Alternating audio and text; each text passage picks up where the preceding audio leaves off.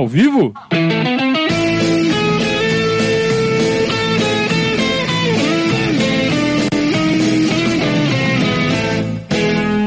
Opa, se tá ao vivo. ao vivíssimo!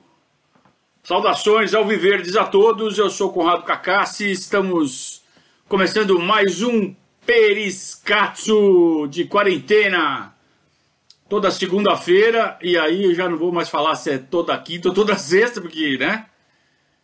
Eu preciso fazer uma confissão. Ontem eu tava uh, tentando fazer aqui um. Uh, adiantar um trabalho aqui, daí acabei esquecendo. Metemos lá nas redes sociais que era problema técnico. Problema técnico aqui, ó.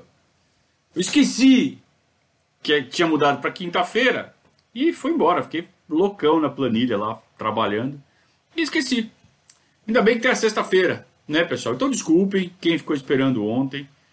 É, foi feio, né? Mas acontece. E foi por uma boa causa, tá? Continuamos trabalhando bastante no nosso almanac. Vai ter novidade em breve, vocês vão gostar, tenho certeza. Coisa nova no site. A gente tem que inventar coisas aqui, né? uh, ah, para entreter vocês e para a gente se manter ocupado também, né? Nessa, nesse período tão difícil, nessa época tão complicada do nosso planeta. É... A gente também fez um trabalho de, de conferência minuciosa de dados históricos, então fizemos algumas correções batemos todos os dados com o site do Palmeiras. Inclusive, o site do Palmeiras fez algumas correções em virtude desse trabalho de, de pente fino que a gente fez. A gente colaborou para que os dados do site oficial do Palmeiras ficassem também mais precisos do que já são. Eles fazem um trabalho brilhante, tá? É, mas é, trabalho de, de história nunca é completo. Sempre tem uma coisinha a mais para melhorar, para corrigir porque os dados surgem, não é que os dados mudam, mas informações novas que estavam né, ocultas acabam aparecendo e a gente tem que corrigir.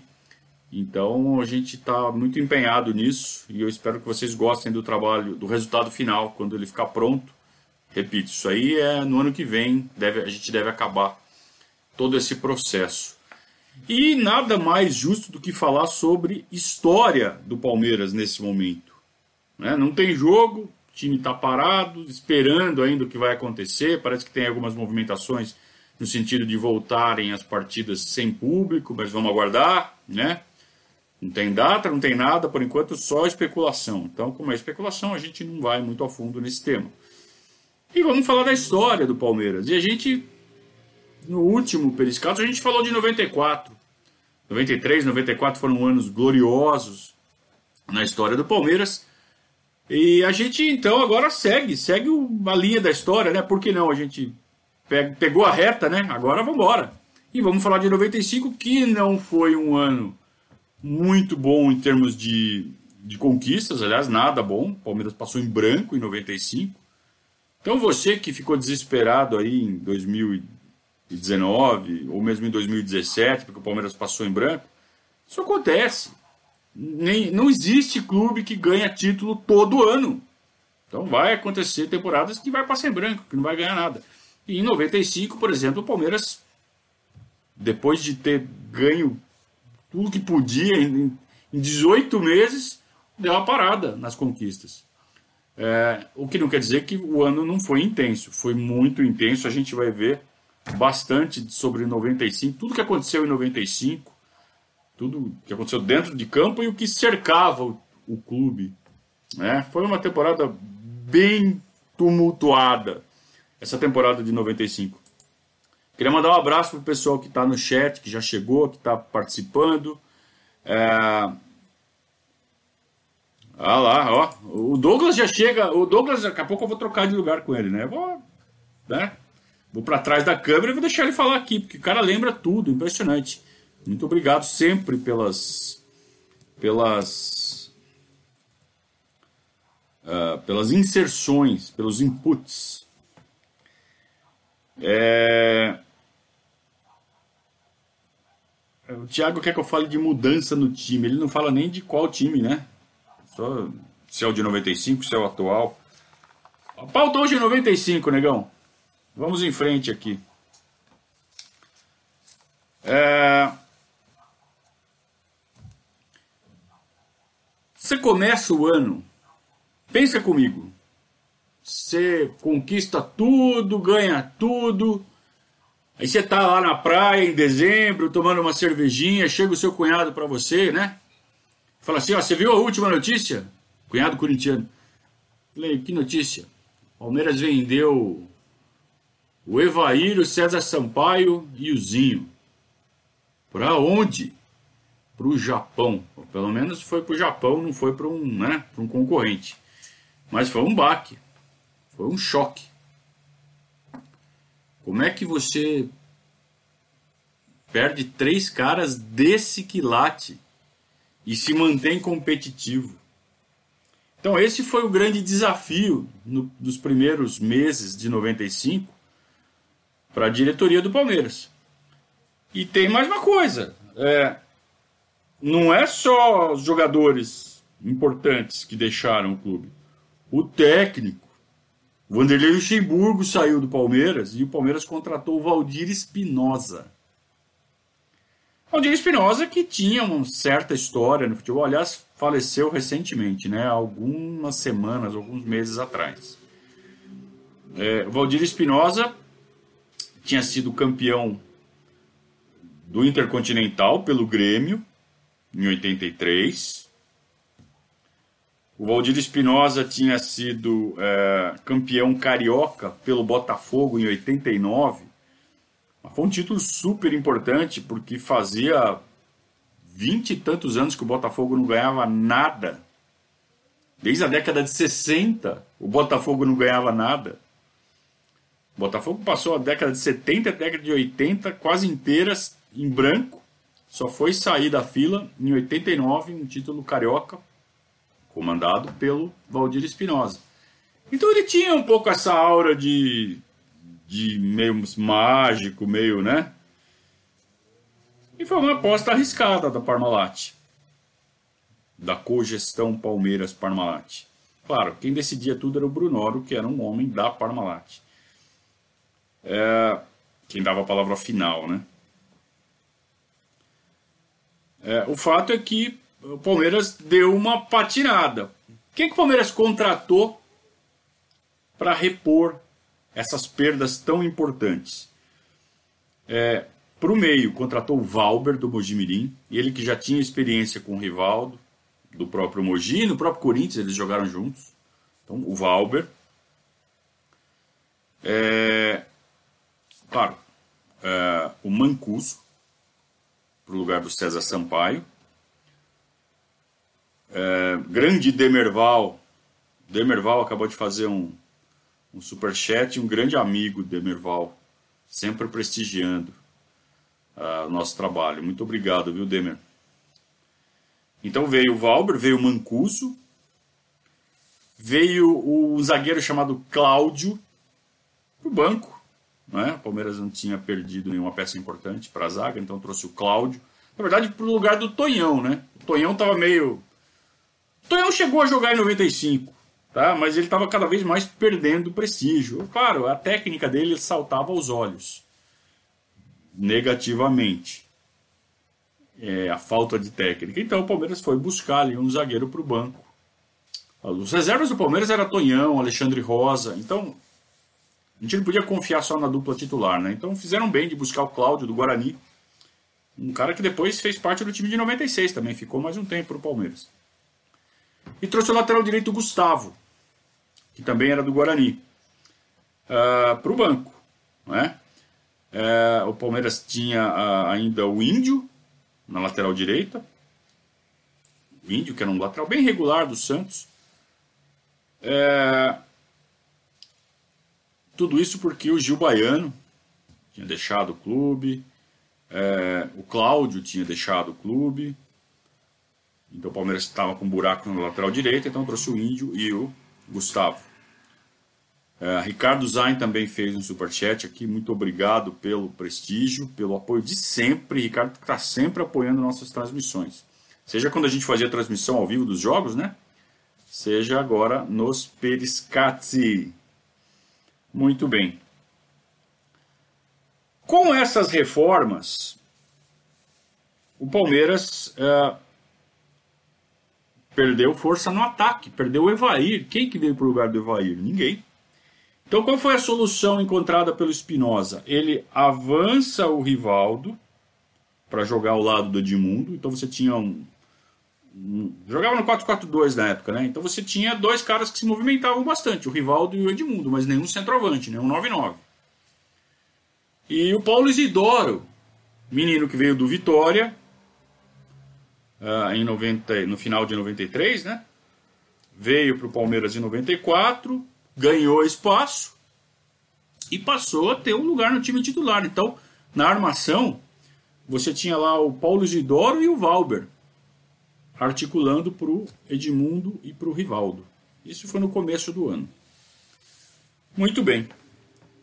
Logo viram que não funcionou muito bem. Né?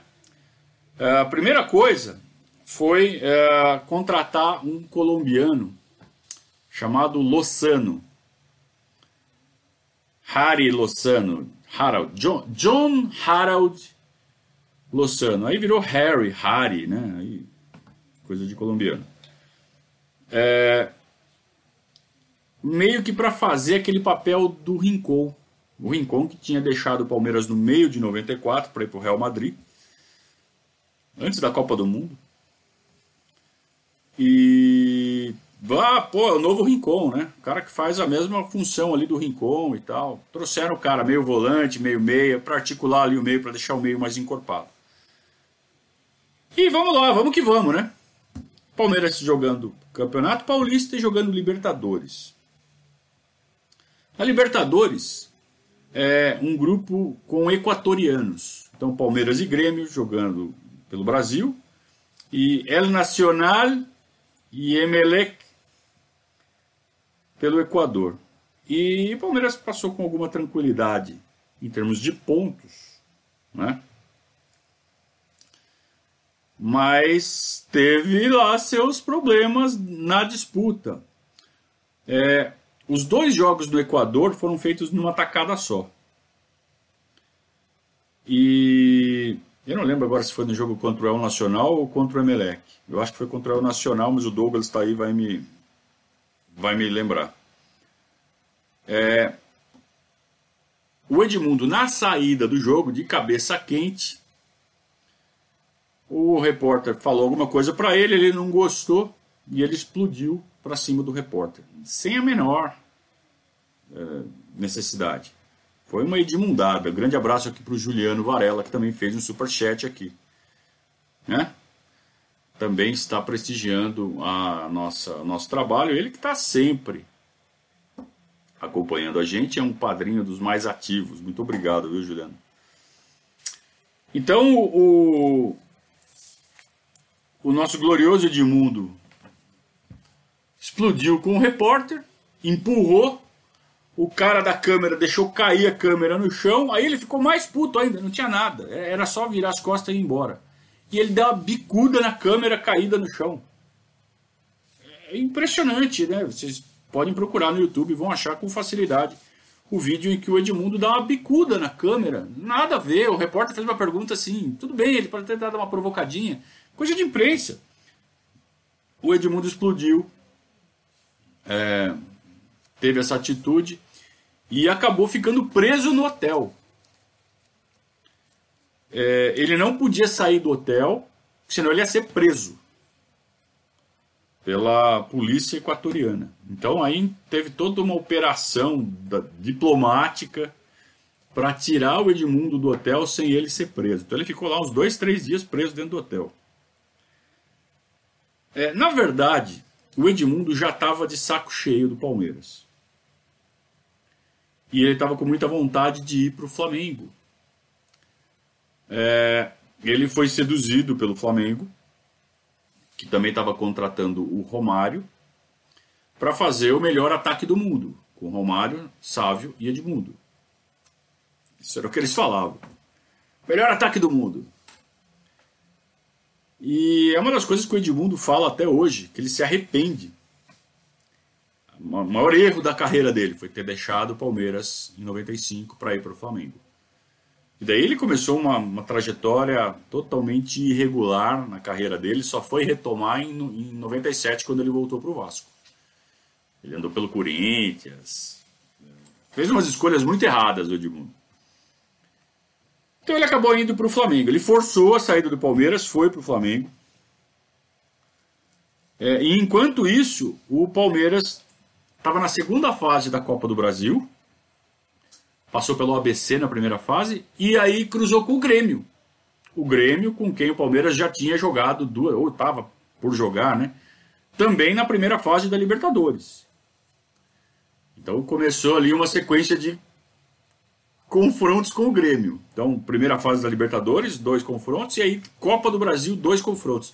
Primeiro confronto lá no Olímpico, um a um, Palmeiras chegou até a sair na frente. Imagina, você sai na frente no Olímpico no mata-mata. A gente já viu essa história, né? É, na arena do Grêmio. É, mas o Grêmio empatou. E aí teve o jogo de volta aqui. E aí o Palmeiras deu uma, deu uma dormida. Tomou 2 a 0 E aí precisava fazer 3. Porque o 2 a 2 gol fora de casa, o Grêmio ainda passaria. O Palmeiras chegou a fazer 2 a 2 com ainda uns 20 minutos pela frente, mas não conseguiu fazer o terceiro. Mas ainda era, gente, uma época que a Copa do Brasil tinha pouco. É, pouco apelo. Então ninguém, sabe, ficou abalado porque foi eliminado da Copa do Brasil. Era realmente uma competição menor. Era uma competição assim, com um prestígio muito uh, desprezível ainda, é, na, tanto nas ambições esportivas dos clubes quanto na, no imaginário da torcida. Né? É, eu acho que esse campeonato de 95 foi o primeiro que realmente essa, a Copa do Brasil começou a ganhar é, importância, até porque a final foi. O Grêmio chegou até a final, disputou com o Corinthians a final, o Corinthians ganhou. E aí a imprensa fez uma festa, porque foi o Corinthians que ganhou. E aí a Copa do Brasil meio que se levantou. Começou a ficar o torneio realmente importante a partir de 95. Talvez, não por coincidência, porque o Corinthians chegou na final e ganhou. É, então a imprensa também tem, teve um papel atuante nesse crescimento da importância da Copa do Brasil. É, muito bem. É, no que o Edmundo sai do Palmeiras, o Palmeiras traz o Edilson. E, e vejam, a gente estava jogando Campeonato Paulista, Libertadores, tinha acabado de ser, sair fora da Copa do Brasil. É, no Paulista, a campanha não era boa campanha era bem mais ou menos. Só que era aquela coisa: você tinha dois grupos, um grupo dos fortes e o um grupo dos fracos. No grupo dos fortes classificava sete e no grupo dos fracos classificava um. Era, era aquela, aquele mecanismo de segurança que a Federação Paulista tinha caso um grande caísse. É, então mantinha dois grupos. O grupo dos fracos sempre classificava um para jogar o mata-mata final. O grupo dos fracos é a segunda divisão. Então o Palmeiras, óbvio, estava na primeira divisão, classificavam sete, o Palmeiras terminou em quarto, quinto. Então não fazia uma campanha de sonhos. Na Libertadores, é, teve. classificou lá contra os equatorianos e tal, beleza. Mas não foi exatamente uma, um passeio. Né? E, e aí foi jogar as oitavas de final da Libertadores contra o Bolívar lá no 19 andar. E perdeu lá. Tudo bem, no jogo da volta aqui ganhou. 3 a 0 passou para as quartas de final, mas abalou o Valdir Espinosa. E aí, uh, eliminaram da Copa do Brasil. E aí, num jogo ali, já perto do final da fase de classificação do Paulista, perde para o Santos. Demite o Valdir Espinosa e contrata o Carlos Alberto Silva. Carlos Alberto Silva, um técnico experiente, com passagens pelo Corinthians, pelo São Paulo, pelo Guarani, campeão brasileiro, pelo Guarani em cima do Palmeiras. Cara que conhece, conhecia futebol, né? Já falecido. É, conhecia futebol, muito respeito no meio dos jogadores, para tratar com aquele monte de cobra ali, né? É, só que a diretoria do Palmeiras percebeu que com aquele elenco não ia dar. Então começou a reforçar o elenco. E trouxe. Lozano foi embora. Ficou três meses, ah, não serve, foi embora.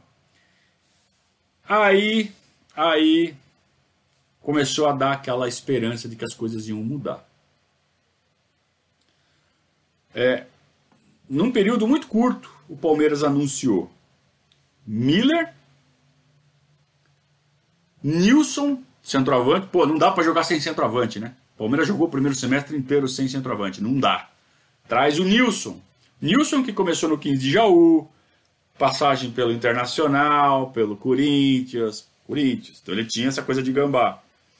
É, experiente já, rodado e fazedor de gol. Mas nunca foi um, um, centroavante de nível, de primeira prateleira do futebol nacional. Tá? Mas um cara que fazia lá seus gols. E a maior contratação de todas. O Palmeiras trouxe o Cafu. O Cafu tinha saído do São Paulo no fim de 94 para o Saragossa. São Paulo estava de saco cheio do Palmeiras. O Palmeiras ganhando título, levantando taça no Morumbi, eles começaram a fazer buraco no Morumbi, fazer autodenúncia no Morumbi o Palmeiras não levantar mais taça lá. E o São Paulo estava tão traumatizado com o Palmeiras que quando o São Paulo vendeu o Cafu para o Saragossa, tinha uma cláusula. Olha, tá vendido, mas é, você pode vender para quem você quiser, menos para o Palmeiras. Se vender para o Palmeiras, vai ter uma taxa adicional de 200 trilhões de dólares para o São Paulo. Beleza. Oh, trauma! Aí a Parmalat, eu quero o Cafu. Aí o Saragossa, lá o espanhol, chega e fala assim: Bom, pero que sim, pero que não, mas 200 trilhões de dólares. Ah, tá. Então faz o seguinte: quem vai comprar o Cafu é o Juventude. Vocês vão vender para o Juventude de Caxias, que também era patrocinado pela Parmalat. O Cafu vai ficar três meses no Juventude e depois o Palmeiras pega o Cafu do Juventude. Aí o Saragossa estava livre da multa. Falei assim, ah, muito bem. Então o Cafu ficou três meses no Saragossa, três meses no Juventude e veio para o Palmeiras não podia mais jogar o Campeonato Paulista. Já estava na, na, boca, no final ali, já tinha encerrado as inscrições. Mas podia na Libertadores. Amigos, vocês, quem não viveu, não sabe o quanto isso traumatizou o São Paulo. Os dirigentes são paulinos,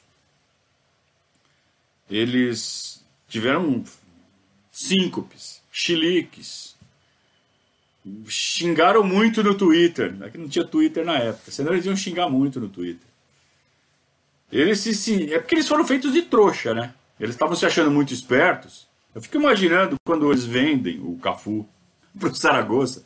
Falam assim, ah, pegamos uma grana e ele não vai pro Palmeiras nem a pau. Porque eles sabiam que o Palmeiras estava assediando o Cafu. E o São Paulo para vocês a gente não vende. É, e aí todo mundo fala assim, mas se vender o Cafu, o Palmeiras vai lá e compra. Não, mas a gente vai pôr uma cláusula que não pode vender para o Palmeiras. Então eles deviam estar se achando os, os mais espertos do mundo, né? E aí a Parmalat foi lá e fez essa operação, né? De três meses, essa triangulação com o Juventude, passou por cima do estratagema do São Paulo e trouxe o Cafu. É, o Cafu por mais que ele tivesse uma identificação muito grande com o São Paulo, ele, ele não, o, torcedor do Palmeiras não tinha bronca dele. O torcedor do Palmeiras tinha bronca do Raí, tinha bronca do Leonardo, tinha bronca do Miller, muito, tinha bronca do Palhinha. Uh, se você falar de Pintado, Dinho, uh, mas do Cafu ninguém tinha bronca. Porque ele sempre foi o Cafu, sempre foi aquele cara legal, né? Sempre foi aquele cara, né? Boa praça, gente boa. E a chegada do Cafu foi muito, muito comemorada pela torcida do Palmeiras. Mas ele não podia jogar o Campeonato Paulista. Então você tem o Miller e o Nilson liberados para jogar na Libertadores. É, e o Cafu é, para jogar no Paulista, o Miller e o Nilson liberados para jogar no Paulista. E o Cafu só para Libertadores e daí para o Brasileiro para frente. Muito bem. Eu vou contar a sequência dessa história depois dessa pausa pequena que a gente vai fazer agora para falar da conduta contábil. Afinal de contas, já estamos no mês de abril. E já começa a você vê a areinha ali terminando já, né? E você ainda não fez a maledeta declaração do imposto de renda. Sabe por que você não fez? Porque você não gosta. Porque é um saco. Porque agora você fala assim: ah, não, vou ter que fazer isso agora. E deixa para depois. Você sabe o que vai acontecer, né? Vai chegar ali pertinho do fim, você vai ficar desesperado, falar, puta, agora tem que fazer, agora tem que fazer. E aí vai fazer correndo, vai fazer errado, vai atrasar, ou vai errar e vai levar uma multa, vai ter que retificar, e mesmo assim vai fazer errado, isso sem falar que vai receber a restituição, se tiver direito, lá para dezembro. Então não faça isso. Não fuja dessa fogueira. Tem que pular essa fogueira. E o melhor jeito de pular essa fogueira é juntando a papelada e mandando para a conduta contábil. Tira isso da frente, cara. Curte aí a quarentena em casa tranquilo. Junta essa papelada, né? joga tudo numa pastinha, zipa e manda para a conduta contábil 4499877 3503. Vai falar com a dona Virgínia. Virgínia, quero fazer a declaração do imposto de renda pessoa física. Quem me falou foi o Conrado do Verdazo. Posso fazer? Pode fazer. Vem em nós, ela vai falar. E aí você tira isso da frente, fica tranquilo, fica sossegado, né? curtindo a sua quarentena, o seu home office, é, sem ter aquela, sabe, aquela, aquela coisinha te cutucando aqui atrás, né? pode renda, pode renda. Chato, né? Tira isso da frente, se livra disso põe na mão da conduta contábil. Eu já fiz. A minha já está resolvida faz muito tempo. Tá?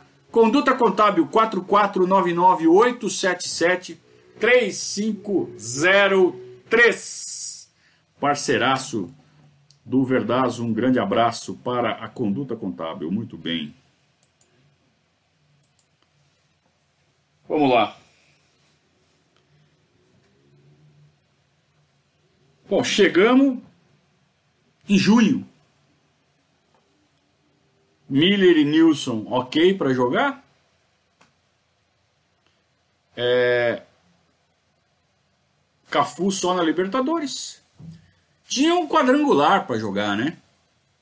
Depois de ficar lá em quarto, quinto, sexto, sei lá, na fase de classificação do Paulista, classificavam sete. Formou-se o mata-mata. Mata-mata não, dois quadrangulares. Quadrangular do Palmeiras, Guarani, São Paulo e Mogi. Aliás, o que caía Guarani São Paulo em quadrangular com o Palmeiras era uma grandeza, né? Todo quadrangular semifinal ali tinha Guarani e São Paulo. Aí tinha, ou era Ferroviária, ou era Mogi, ou, mas sempre tinha Guarani e São Paulo. E. E o Palmeiras passou com alguma facilidade por esse quadrangular. O São Paulo já estava numa fase decadente, tá? Aquele time que durou de 92, 93, 94 já estava numa bela de uma descendente. É, o Guarani tinha Djalminha e Luizão jogando bola. Acho que o Amoroso ainda estava também, não me lembro bem. É, mas não dava para bater de frente com o Palmeiras. E o Palmeiras chegou na final né? Deu uma, deu uma, uma passou por problemas na fase de classificação, mas quando trocou de técnico, quando colocou um centroavante para jogar, quando, sabe, acertou o time. E o Palmeiras passou bem pelo por esse quadrangular. Cresceu. O único problema é que a Internazionale de Milano começou, começou não, veio com tudo para cima do Roberto Carlos. E o Roberto Carlos pirou. O Roberto Carlos saiu de órbita. Perdeu o foco, perdeu a concentração. O reserva do Roberto Carlos era o Wagner.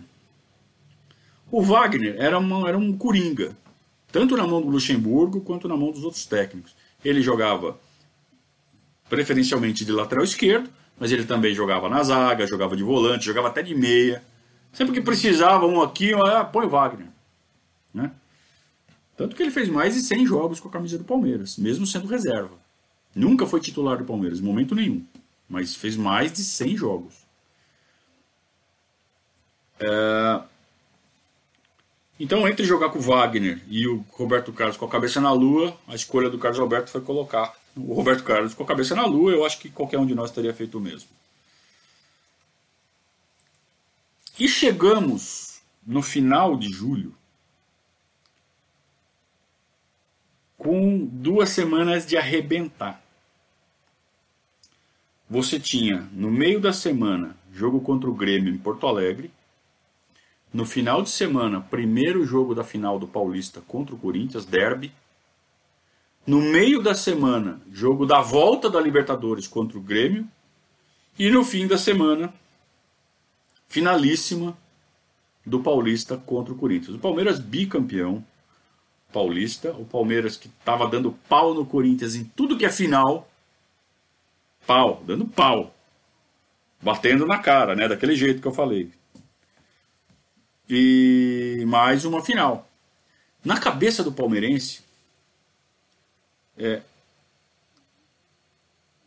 era mais importante ganhar do Corinthians na final do que passar pelo Grêmio na Libertadores.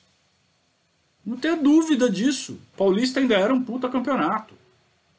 Então, entre ganhar do Corinthians e ganhar do Grêmio, se tivesse que escolher um, o palmeirense ia escolher ganhar do Corinthians na final. Não é que deu pouca importância para o jogo contra o Grêmio, mas o Palmeiras não entrou com todo o foco possível lá na partida em Porto Alegre. Mas, de qualquer forma, foi para briga. Literalmente. Então, eu até lembro de ter comentado alguns, algumas semanas atrás aqui mesmo sobre esse jogo. É, Palmeiras já começou tomando 1 a 0 Sérgio no gol. Veloso, não me lembro por que não jogou. O titular do Palmeiras era o Veloso, mas naquele jogo jogou o Sérgio. Veloso vivia se machucando, também tem isso, né? E o Sérgio, o Sérgio sempre foi o Sérgio, né? Sempre foi um. O Sérgio ele foi titular do Palmeiras, titular mesmo em 93. Só. Que todas as vezes depois que ele jogou, e ele fez mais de 300 jogos com a camisa do Palmeiras, ele pegava buracos em que ou o Veloso ou o Marcos estava lesionado. E às vezes o Marcos se lesionava por 4, 5 meses. E aí era Sérgio. Por isso que ele fez tantos jogos. Mas o Sérgio só foi titular do Palmeiras em 93, após a saída do, do Carlos, depois do César, que também não, não deu certo em 92. Aí em 93 vai, vai o Sérgio mesmo. Porque era para ser o Veloso. O Veloso machucou em 93, entrou o Sérgio, aí o Vanderlei segurou o Sérgio. Para dar moral. Então foi o único momento de titularidade indiscutível do Sérgio. Por escolha era o Sérgio. De resto, o Sérgio nunca foi titular do Palmeiras porque ele não era bom o suficiente. O cara legal, o cara palmeirense, cria da base. É, muito carinho pelo Sérgio mas ele falhava. Ele não era confiável como os outros goleiros que a gente teve nesse período, como o Veloso, como o Marcos, como depois o Fernando Praz. O Sérgio era igual o Deola. Só que ele era mais legal, né? É... O Sérgio era tipo um Bruno. mais ou menos isso. Tinha, teve grandes momentos, né? O Sérgio teve momentos muito bons, defesa. Se você procurar, pegar o DVD do Sérgio, ele faz umas puta defesa. é, pênalti. É, pegou um pênalti do Luiz Fabiano, vocês devem se lembrar, em 2004, quando o Luiz Fabiano estava para sair para a Europa, a despedida do Luiz Fabiano no Pacaembu, o Palmeiras ganhou de 2 a 1 ele pegou um pênalti do Luiz Fabiano, dois gols do Wagner Love.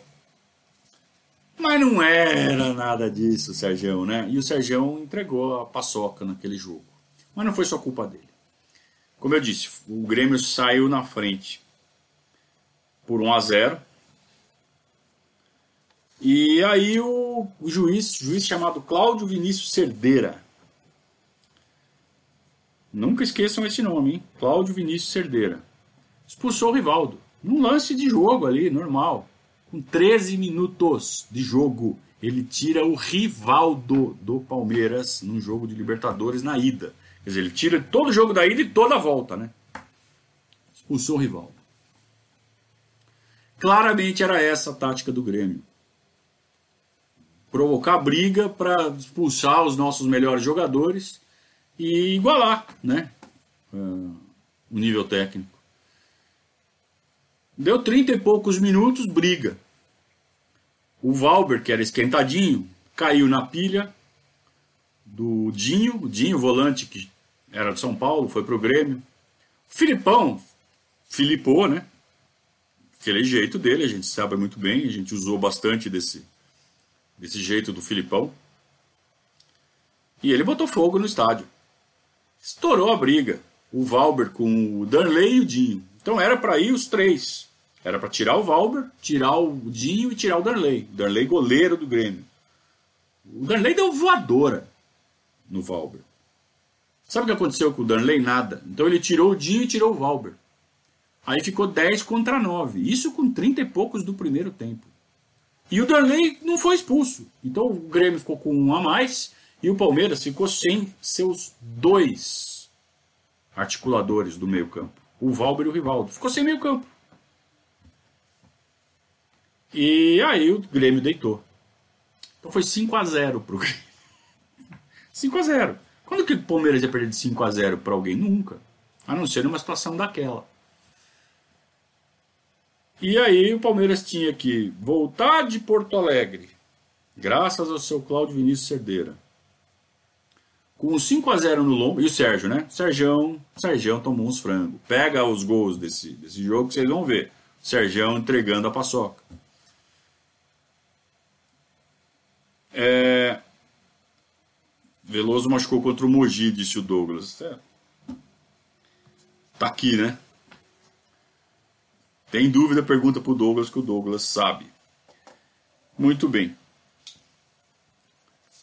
É, o Mogi, que foi um dos jogos do, do, do quadrangular semifinal, que definiu o Palmeiras finalista do Campeonato Paulista.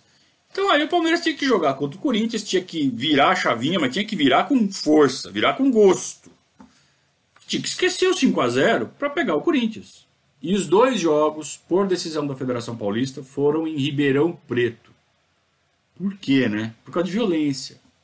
Por causa de briga, de organizada. Tava tendo muita morte.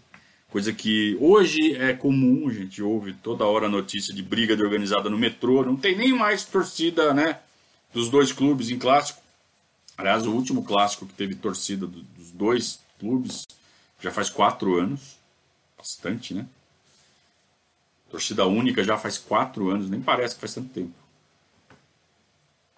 É, então a Federação Paulista, meio que também para fazer um, uma média com o interior, adorava, o Fará adorava fazer média com o interior. Levou os dois jogos para Ribeirão Preto. Então imagina, dois derbys em Ribeirão Preto, final de campeonato. Coisa de louco, né? Por sorte era meio do ano. E não era tão calor assim, mas mesmo assim é quente. Lá é quente o ano inteiro. E no primeiro jogo, o... teve empate 1 a 1 O Roberto Carlos perdeu um pênalti. Então é aquilo que eu falei, a cabeça do cara não, já não estava mais no Palmeiras. Ele já estava com a cabeça em Milão. E ele não estava mais jogando bem como ele jogava antes. Vai falar que ele perdeu o pênalti por causa disso? difícil, mas que ele não jogou bem aqueles jogos, isso é fato. Então ele perde um pênalti, o primeiro jogo termina empatado 1 a 1 e meio que, né, joga uma água na fervura do 5 a 0 Aí o Palmeiras fala assim, agora tem mais nada a perder, né, contra o Grêmio. Já tá perdido, então o que vier é lucro. E amigos, uh, eu lembro que parte do palestra estava interditado por causa de problemas estruturais ali, se botasse muito peso, tinha perigo de cair lá uma das arquibancadas. Tanto que depois eles botaram uns reforços ali por baixo. É, que durou alguns anos também, aquele reforço ali, porque aquilo lá ia cair de qualquer jeito, viu? mais cedo ou mais tarde. Tinha, tinha que derrubar e fazer o Allianz Parque, não tinha jeito. Mas uh, para o jogo da volta, eu tinha o que? Umas 15 mil pessoas no palestra. Imagina, quartas de final de Libertadores. Tudo bem, você tinha que reverter um 0 a 5 Não tinha gol qualificado. Tá? Então você tinha que meter 5 gols de diferença para ir para o pênalti. Bora. E o time do Palmeiras entrou leve no jogo. O time do Palmeiras entrou, pá. vamos lá, né? Pensando no Corinthians, mas mais uma razão para o time entrar leve. Entrou leve até demais, porque com 2, 3 minutos o Jardel fez 1 a 0 E a torcida do Grêmio, né? É, que veio, veio em peso. Começou a cantar 1, 2, 3, 4, 5, 6 zoando a torcida do Palmeiras. Porque o Palmeiras tinha que fazer seis gols. Ah, não vai fazer seis nunca, né? Ah, tá bom. Aí começou. Palmeiras. É... Vou, até, vou, até, buscar aqui a, a escalação desse jogo. Para vocês verem como foi. É... Sem o Valber e sem o Rivaldo. Então o Palmeiras jogou com Sérgio, Índio, Antônio Carlos, Kleber e Wagner. Amaral, Mancuso, Cafu no meio-campo e Paulo Isidoro. Miller e Alex Alves. Não era lá um time, né? Não, tinha, não podia jogar com o Rivaldo, não podia jogar com o Valber. Então, meio-campo, Cafu e Paulo Isidoro armando. Miller e Alex Alves na frente. Muito bem. É, Cafu fez seu primeiro gol com a camisa do Palmeiras aos 29. Amaral fez seu primeiro gol com a camisa do Palmeiras aos 39. E virou 2 a 1 um. Você falava assim, pô, precisa fazer quatro gols no segundo tempo. Não dá. E joga a bola. O Grêmio, com a mesma cabeça, não vamos tomar quatro gols. Nem a pau. Pode jogar aí. 13 minutos, gol do Palmeiras. Paulo Isidoro. Falta 3. Não dá, né? 23 minutos. Pênalti para o Palmeiras. Mancuso cobra e faz. 4 a 1 Peraí. Estamos com 24 minutos. Nós precisamos de dois gols. Dá! Foi nessa hora que virou. A hora que o Mancuso fez o pênalti, os 15 mil e pouco, acho que não, não tinha tudo isso. Ó, aqui na minha anotação é 7 mil, 7 mil pagantes. Na minha, na minha memória aqui tava, tinha mais. É que tinha um espação interditado, é por isso. 7 mil pagantes. Virou um caldeirão que parecia que tinha 70 mil. Você viu os jogadores do Grêmio assustados. O Filipão assustado. O Filipão todo cagado.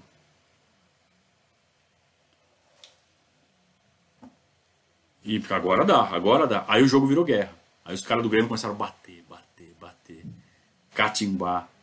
E o Palmeiras jogando bola, o Palmeiras jogando bola. O tempo passava e o Palmeiras não conseguia fazer. Tava de dois. O Cafu fez o quinto aos 39. Então você tinha seis minutos mais o acréscimo para fazer um gol. Nessa altura, o pessoal do Grêmio já estava rezando, já não tinha mais muito o que fazer. E o Palmeiras martelando, martelando, martelando, a bola não entrava. No último lance do jogo, o Mancuso pega um chute de fora O Darley só olhou e entregou a Deus. A bola passou triscando o travessão. E foi a última chance do Palmeiras. Acabou 5 a 1 O Grêmio saiu classificado de cabeça baixa. O Palmeiras saiu de campo eliminado, mas com moral lá nas nuvens. E. Bom, agora vamos pegar o Corinthians, né? Então, assim, foi uma desclassificação do Palmeiras que foi, acho que, a, a que menos. Bom, desclassificado da Libertadores. Mas estava tudo certo. Porque o, o, que aquele time jogou aquela noite foi. Foi um valeu muito a pena ser palmeirense naquela época, sabe? O Luiz fez aqui um mais um superchat já, tem um tempinho já, né? Muito obrigado pelo apoio. E, a, e aí veio a finalíssima do, do Campeonato Paulista. Então vejam como for, foram intensas aquelas duas semanas, né? Libertadores 0 a 5 final com pênalti perdido, Libertadores 5 a 1 e finalíssima em Ribeirão Preto. Muito bem.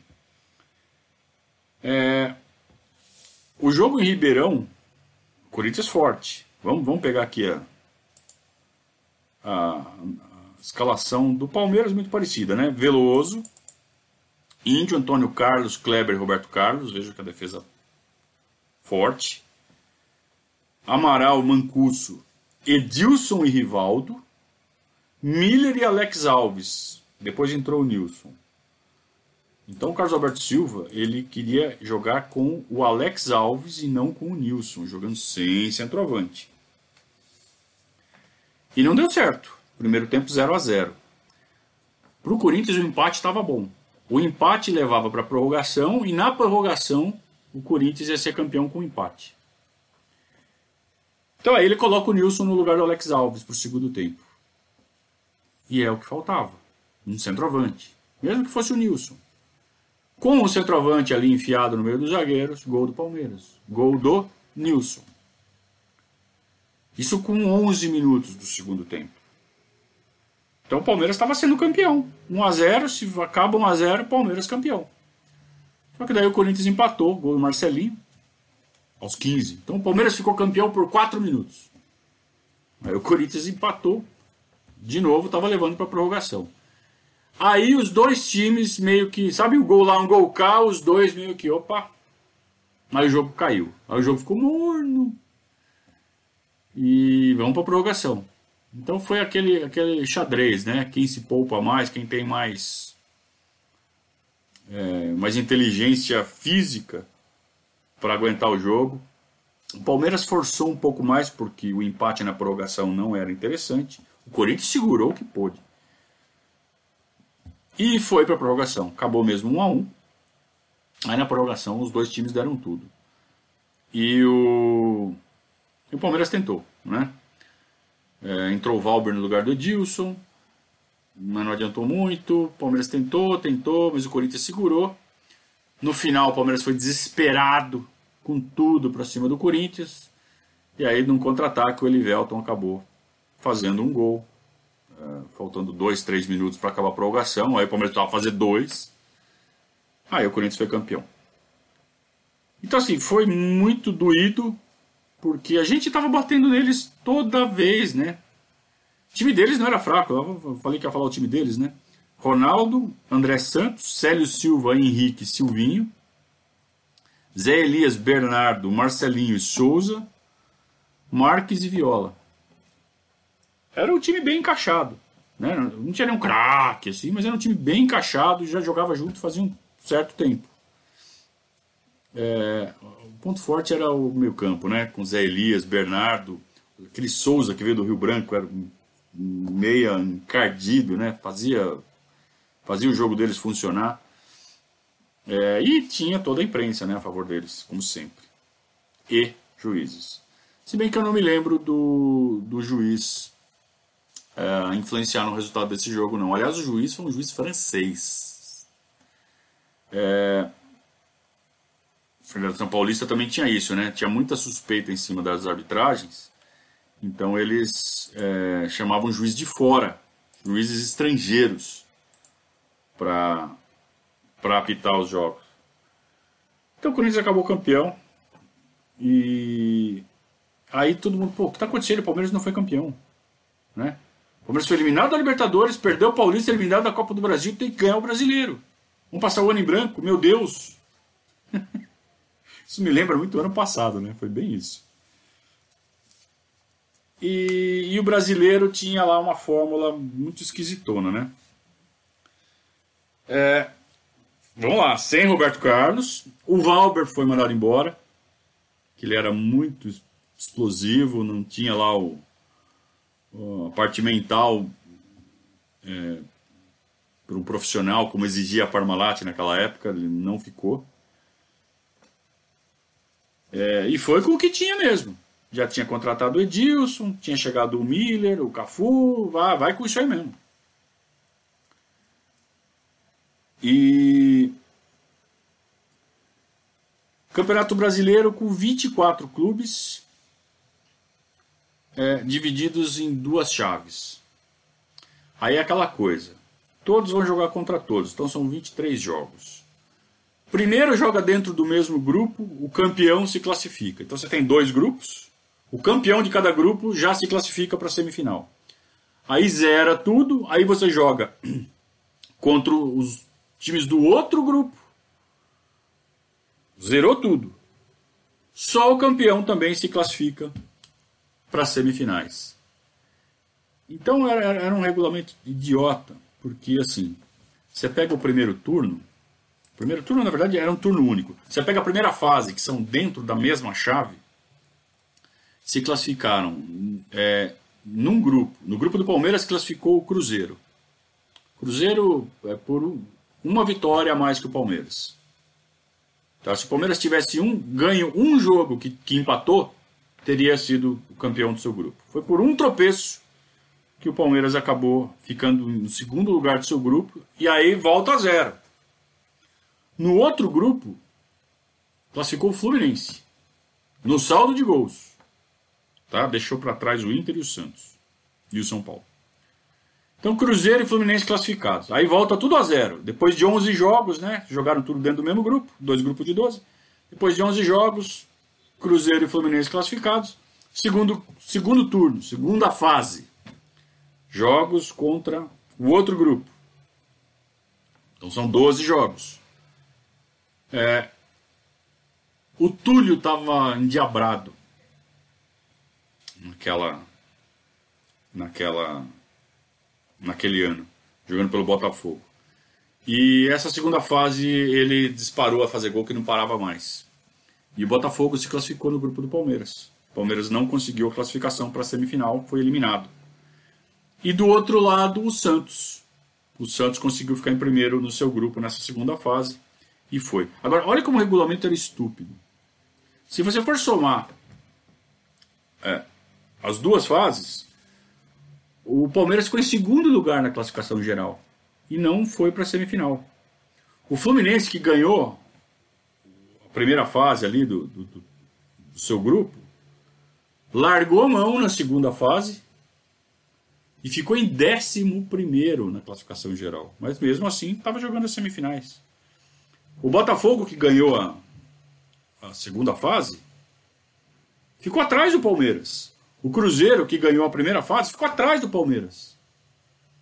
E, e mesmo assim, o Palmeiras não pôde jogar as semifinais por causa do regulamento que ele mesmo assinou. Então é maravilhoso o regulamento do Campeonato Brasileiro daquele ano. O Palmeiras acabou ficando de fora das semifinais. Agora, se vocês me permitem, eu vou falar um pouquinho dessas semifinais de 95, porque é, for, foram semifinais muito legais, apesar do Palmeiras não estar tá jogando. Especialmente a do Santos. Eu vou falar para vou fazer uma confissão aqui para vocês. Eu torci para o Santos ganhar aquele campeonato. O Santos estava desde 84 sem ganhar um título, então estava numa fila de 11 anos. Times horrorosos, era um time pior que o outro que o Santos montava. Então o Santos já tinha virado portuguesa. O Santos já tinha virado time semi-pequeno. Nada pode ser menor que o Santos, né? Já tinha virado o que é hoje. Então, é, e não ganhava nada. E tinha um cara no Santos jogando, chamado Giovanni, que ele é muito pouco lembrado pela bola que ele jogou. Ele jogava muito, tanto que ele foi parar no Barcelona. Mas ele jogava muita bola, esse Giovanni. Ele veio de um time do Pará, eu não sei, acho que foi do Remo. O pessoal do Pará aí pode me corrigir. É, mas jogava demais. E, o, e na primeira semifinal, Santos e Fluminense, o Fluminense enfiou 4 a 1 no Santos. Me corrijam se eu estiver errado, acho que aquele Super Ezio fez um monte de gol. E aí o jogo da volta no Pacaembu. O Santos do jogo mandava jogo no Pacaembu. O Santos mandava jogo na Vila Belmiro, mas a torcida do Santos estava tão carente, mas tão carente, que assim, não vai caber na Vila Belmiro. Porque já não, não cabe ninguém né, naquela Vila Belmiro mesmo. E aquele time do Santos, é, ele conseguiu ser um time simpático para todo mundo. Então acho que não era só não era só eu. Eu acho que todos os torcedores do Palmeiras, do São Paulo, do Corinthians, estavam torcendo para o Santos. É, eu não sei o que, que eles criaram, aquele time de moleque do Santos, mas. E o Giovanni jogando demais, cara. É, é aquela coisa, é um time que não fazia mal a ninguém. Era um time simpático, o Santos, né? E todo mundo torcendo pro Santos. E o Santos ganhou de 5 a 2 do, do Fluminense, assim, naqueles jogos, jogo, jogo, com virada, com, sabe, gol no finzinho. É... Eu lembro que, sabe, foi um jogo legal pra cacete de assistir. O Santos foi pra final com o Botafogo. É, eu não lembro exatamente como foi, não tenho detalhes da, da lembrança. Eu lembro mais a semifinal contra o Fluminense do que a final contra o Botafogo. É, mas o que eu sei é que o Botafogo ganhou roubado. Acho que teve um gol do Camando Caia que o Márcio Rezende de Freitas anulou. Aliás, o Márcio Rezende de Freitas foi um juiz que teve a manha de anular, de, de, de, de dirigir dois campeões brasileiros. Né? Ele mudou o, o destino do Campeonato Brasileiro duas, em duas finais em 95, quando ele dá o título para o Botafogo e rouba o Santos. Absurdamente, é um roubo descarado. Procurem aí Botafogo e Santos 95, uh, o jogo final no Pacaembu. E em 2005, quando ele rouba descaradamente o Internacional e dá um título para o Corinthians. Né? Aquele pênalti no, do Fábio Costa no Tinga, que ele dá falta do Tinga e ainda expulsa o Tinga. É, um dos maiores salafrários da história do futebol brasileiro, Márcio Rezende de Freitas. Renato jogava no Fluminense, né, Alexandre? Isso mesmo. O Renato tinha feito gol de barriga no campeonato estadual, né, no primeiro semestre. Fluminense campeão carioca. Aliás, os anos 90 foram muito legais, né? Então foi essa história de 95, né? É, o Santos continuou na fila, coitadinho do Santos. O Santos acabou ganhando, acho que uma Copa Comebol e um, um Rio São Paulo, 97, 98, mas não contou para sair da fila. Não contou. É, a gente não não contava esses campeonatos menores como sair da fila. Para sair da fila, você tinha que ganhar ou brasileiro ou estadual. Naquela época. Então vejam, o Santos ganhou uma Comebol, ganhou um Rio São Paulo, mas não saiu da fila. Foi sair da fila só em 2002, quando foi campeão brasileiro, aí aquele time do, do Robinho e do, e do Diego. Então ficou 18 anos na fila. Então todo mundo fala da fila do Palmeiras, ficou 16 anos e quase 17. É, o Santos ficou mais. É que teve uns campeonatinhos embutidos aí no meio. A fila do Corinthians, que foi de 54 a 77, 23 anos quase, é, também teve um título ali no meio enfiado. Foi o Rio São Paulo de 66. O Rio São Paulo de 66, só para vocês verem o absurdo. o calendário era tão mal organizado que os caras, ah, vamos fazer um Rio-São Paulo aqui, que na época era um dos campeonatos mais importantes da, da época, né? Não era só os quatro grandes, era um monte de time do Rio, um monte de time de São Paulo, fazia um campeonato mesmo. E pontos corridos. E no final, acabaram empatados quatro times. E o regulamento não era, sabe, uma coisa, sabe, definida. Então você tinha lá que se dois times terminassem empatados, o campeão seria definido pelo saldo de gols. Mas não falava se tivesse três ou quatro times empatados. Que foi o que aconteceu. Então quando chegou antes da última rodada, eles falaram, gente, pode acabar três, quatro times empatados. E aí? Aí ficou aquela discussão, ah, joga, depois vê. E chegou a, a hora de convocar a seleção brasileira para a Copa de 66. Então os jogadores tudo iam para a seleção. Cara falando, pô, vamos definir o campeonato sem os jogadores da seleção? Aí os, uh, a Federação Paulista e a Federação Carioca, que organizavam o torneio em conjunto, falaram assim, ó, os quatro são campeões. Então foram campeões do Rio São Paulo de 66. O Vasco, o Botafogo, o Santos e o Corinthians. E aí você fala assim, Pô, vou sair comemorar esse título? Sai da fila? Não sai da fila. Então o Corinthians ficou 23 anos na fila, mesmo sendo campeão do Rio São Paulo em 66. Junto com mais três clubes. Então teve fila do Corinthians, teve fila do Santos, teve a fila do Palmeiras. O São Paulo ficou na fila a década de 60 inteira. Enquanto construiu o Morumbi. Eu acho que ficou 12 anos sem ganhar pitombas nenhuma. É, então todo time passou por um período. O Palmeiras passou por dois, né? Também tem isso. É que o Palmeiras felizmente conseguiu ganhar um Paulistinha em 2008. Aí já era Paulistinha. Se bem que aquele campeonato foi legal também. É...